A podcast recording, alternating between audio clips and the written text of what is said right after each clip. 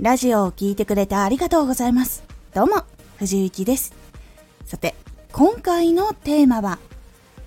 自分の発信の意味を自分に聞いてみよう。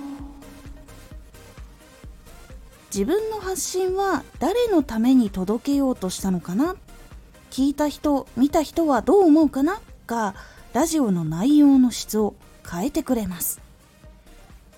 このラジオでは毎日16時、19時、22時に声優だった経験を活かして初心者でも発信上級者になれる情報を発信しています。それでは本編の方へ戻っていきましょう。人はついやりたいことのために突き進んでしまいます。その中でどうして発信したいのかっていう答えは結構出やすいんですけどその先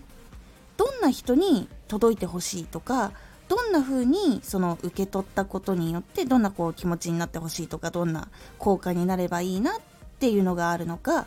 相手はどう受け取るのかっていうことそういうことを考えるのが大事で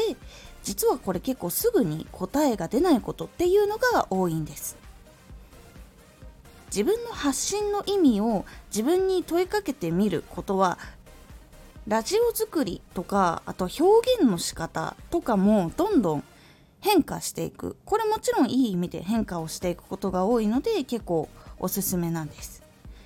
特に答えをしっかり出しておいた方がいいポイントっていうのを今回4つご紹介します。1発信を聞いた人はどうなってほしいのか。2発信をどう受け取ったのか。3発信をどう思うか。4ういうファンに楽しんでもらえるか。ここを問いかけて答えを出しておくことが結構大事です。その答えがラジオを作る方向とかそのファンに届く内容だったのかなとか伝え方に問題はないかなとか細かくいろいろ修正していくことができて相手も聞きやすいものになっていきます。聞いた人がどうなってほしいのかっていうのは楽しんでほしいとか感動してほしいとかまた明日から頑張れる力になってほしいなとか情報系とかだったら考えるヒントになってほしいなとか悩み解決したらいいなとか背中を押せたらいいなとかそういう部分になります。でどう受け取ったのかな？ここ結構敏感に考えておいた方がいいです。この話もしかして分かりづらいところあったかな？とかこれ全く情報とか知識がない時に一番最初に聞いたらどう思うかなとか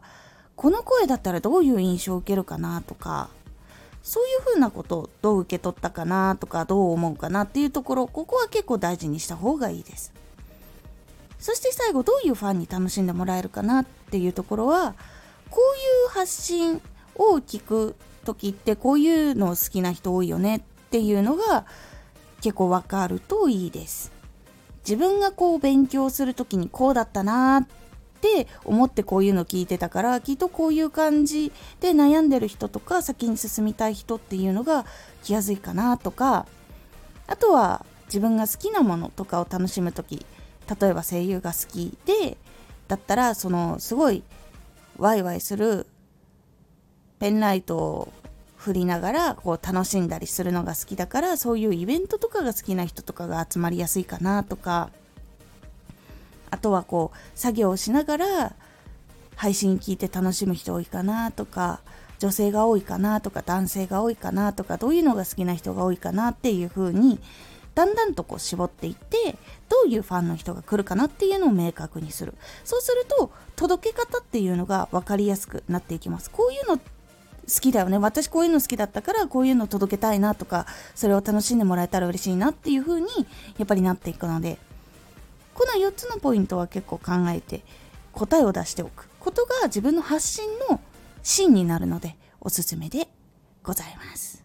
自分の発信の意味を聞く。ことで自分の発信が相手に届けやすくなるというお話でございました。回のおすすめラジオ。自分のことを知ってほしいと感じたら相手のことを知ろう。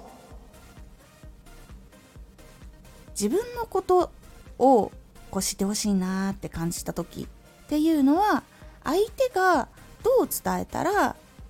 知りやすいかなとかどういうタイミングだったらこう興味持つかなとかそういうのを知るためには相手のことを知るのが大事というお話になっていますこのラジオでは毎日16時、19時、22時に声優だった経験を活かして初心者でも発信上級者になれる情報を発信していますのでフォローしてお待ちください。毎週2回、火曜日と土曜日に、藤雪から本気で発信するあなたに送る、マッチョなプレミアムラジオを公開しています。有益な内容をしっかり発信するあなただからこそ、収益化してほしい。ラジオ活動を中心に新しい広がりにつながっていってほしい。毎週2回、火曜日と土曜日。ぜひお聴きください。ツイッターもやってます。ツイッターでは活動している中で気がついたことや役に立ったことをお伝えしています。ぜひこちらもチェックしてみてね。コメントやれたいつもありがとうございます。では、